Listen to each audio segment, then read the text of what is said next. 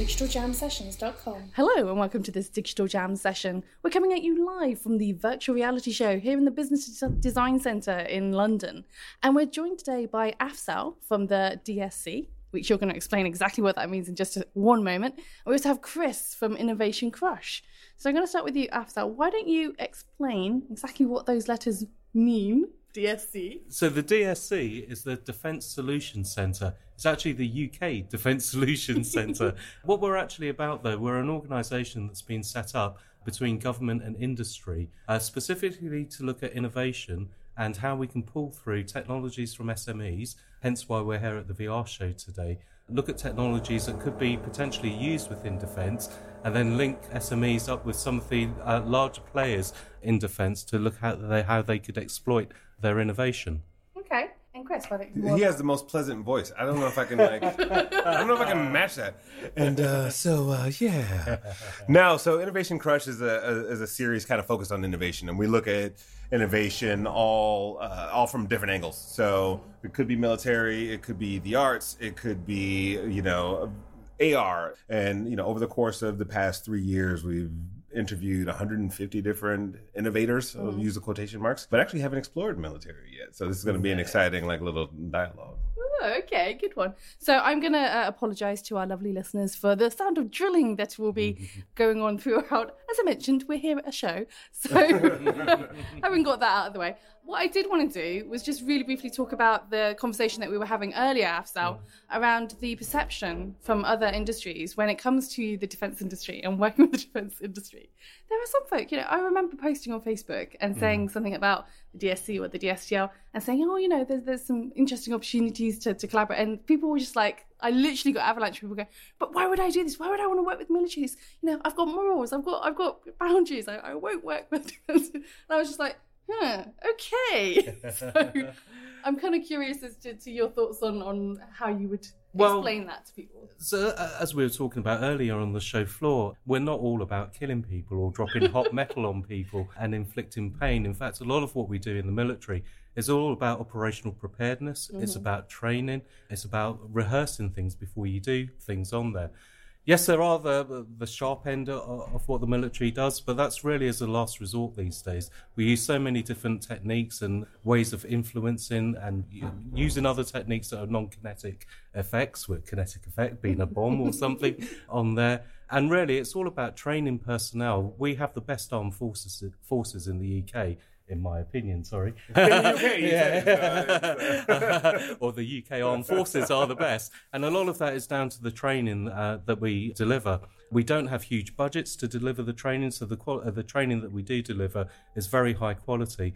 So, coming back to your original point, yes, at the at the sharp end there is the war fighting that we do, mm-hmm. but most of the day to day operations that we do and the support that we provide has nothing to do with that. It's mm. around logistics, it's around training, it's about preparedness rather than war fighting. Okay.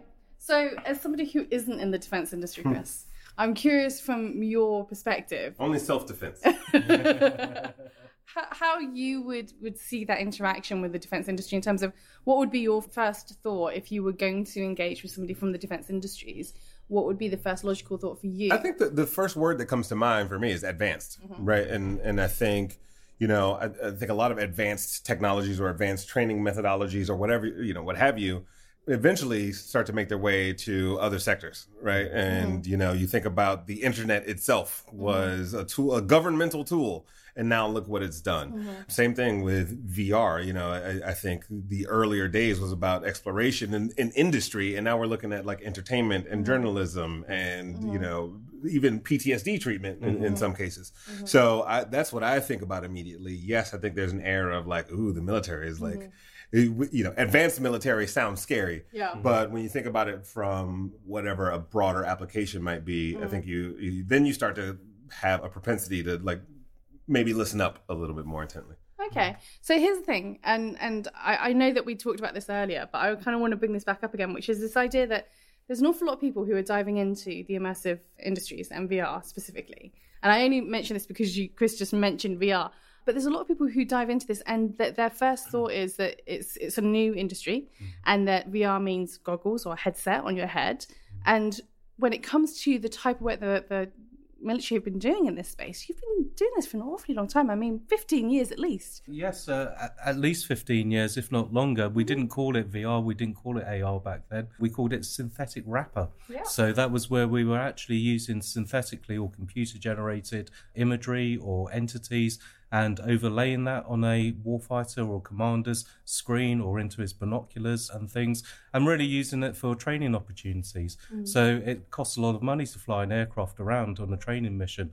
Isn't that something that could be replaced with a synthetic entity mm. being overlaid? You can then go through all your tactics, techniques, and procedures, how the forward air controller would talk to the guy in the aircraft, mm. do all of your command and control on there. So, yes, we have been users of immersive technologies for quite a while, and specifically in the training domain, heavy mm. users of it actually. Okay.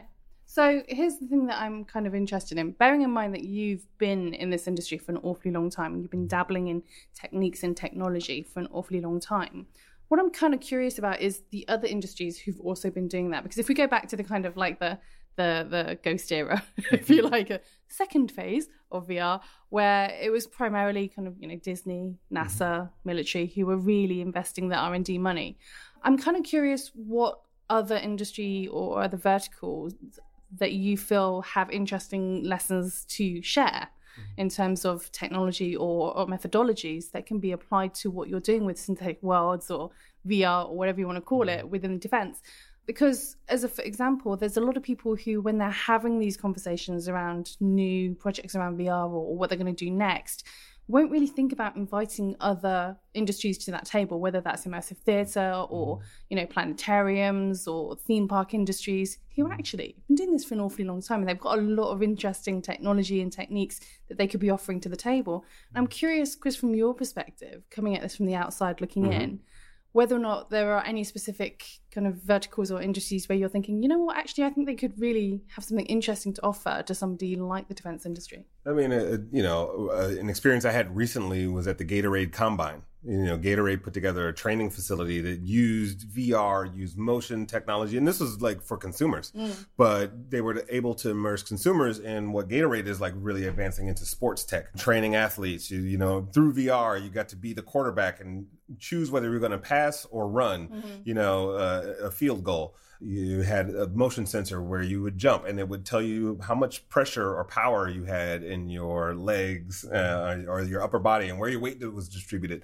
And you know, as a consumer, it's interesting because you can look at like brand and learn from brand about how they use it to excite, engage. Think about another guy who's a friend of mine named Dan Goods, who's NASA's artist in residence, mm-hmm. right? And his job is to turn NASA's really high, you know, highfalutin, you know, uh, science concepts into art exhibitions, mm. right? But he also works with some of the astronauts on defining what their missions are because they all have to pitch and they're pitching mm-hmm. like these five, 10 year missions. Mm. And so, but they're nerdy science geeks, just like you would think about hardcore military people who really want to get something out of a soldier, if you will. Mm. So, but using the techniques that are maybe a little bit softer that are mm-hmm. that can be applied. Or, I mean, I love the, the fact that you add art to science. Uh, mm-hmm. you know, for a mission to Mars, mm-hmm. right? Uh, and also. Taxpayers now know where their, their dollars are going because they get to experience it in some really cool way. So I look at those sorts of industries. I'm always like, I'm in the habit of pulling principles from other industries. like, oh, how could this apply here? So I think it's just being in the mindset as well. It's just like, what does apply, especially how you started the conversation, which is, you know, there's a perception. Oh, you immediately kind of veer Yeah. away from it, but Yeah. actually, if you pay attention, there's going to be Mhm. something that applies to you in your your day to day life. What about you? Well, uh, I think in a similar vein, I mean, coming to events like this or, or connecting with networks outside of defence adds a lot to what we can bring in. It gives us awareness. So, I mean, even working, you would think it's bizarre, but even looking at what the fashion industry is doing, what creative industry is doing, how can we port that technology? How can we leverage that into some of the applications that we're using in defence? A lot of the time, we need to go out to different networks, so uh, who have new ideas, new innovations, and are also more agile in turning these ideas around. Using game-based technology, for example, the the, the cost base has really come down. This is consumer-level technology almost. Uh, we laugh about it, call it throwaway technology now. The sort of price sets that some of these immersive technologies have come down to.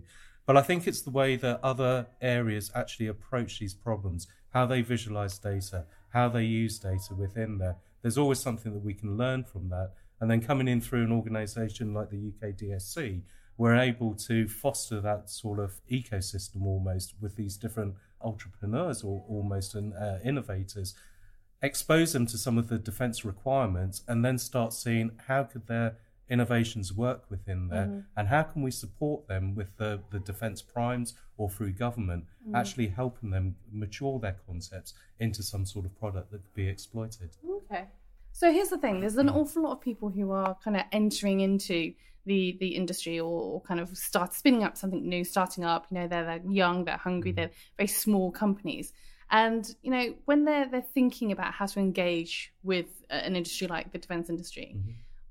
Would be the kind of first step that you would you tell them to take because obviously a lot of these people they're they're at such an early stage they're not really ready for it but they mm-hmm. might have like interesting hardware or interesting software solutions that they've never even contemplated the possibilities mm. when it mm. comes to the benefits that it could have for the defense industry. I think the first step is a, a background check. your, your, background check. yeah, well, some of the things in cyber, you've got to uh, negate some of those background checks right. on, uh, on there as well. But um, so what I would say is you have to understand the market that you're entering. It's different to fast paced markets, it's different to high tech markets in, in certain respects there to obviously engage with people that can give you access to some of the stakeholders, some of the users of the technology. UK Army is very open in terms of people coming to them, pitching ideas. They have structured days where you can do all of that. But once you've done that, it's often how do you bring your product to market in a time that is quick enough for the, an SME?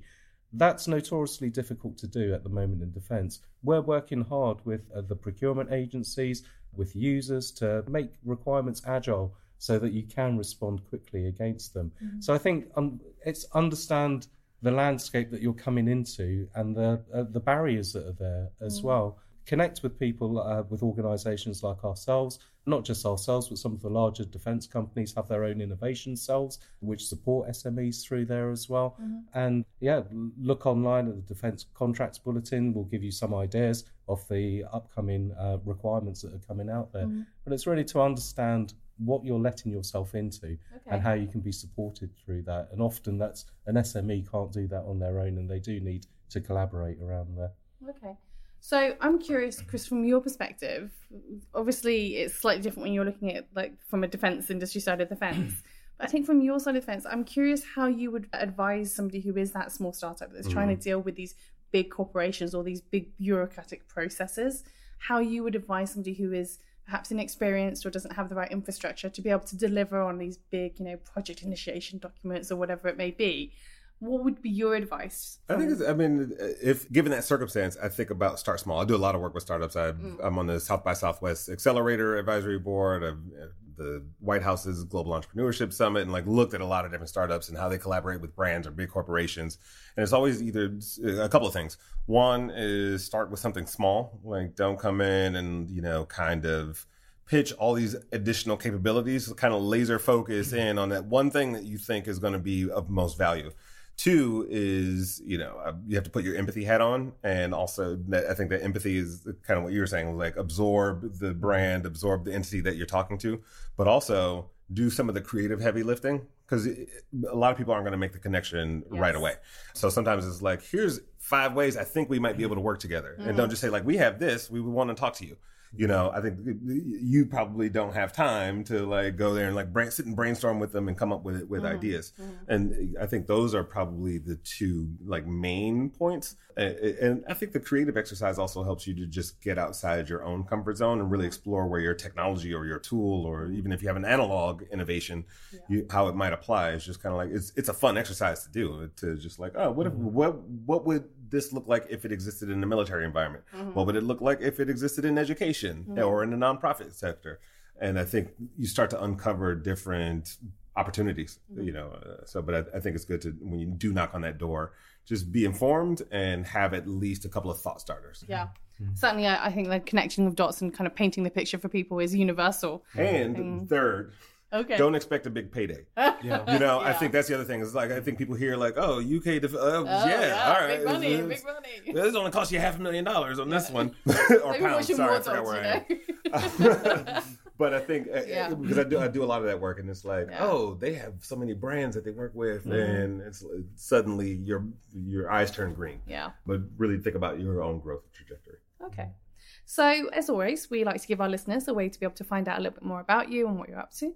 We ask you to do that by sharing with us your social media handle of choice or a relevant website. Because I was like, I can't do that, I can't do that. No, I don't do no social media.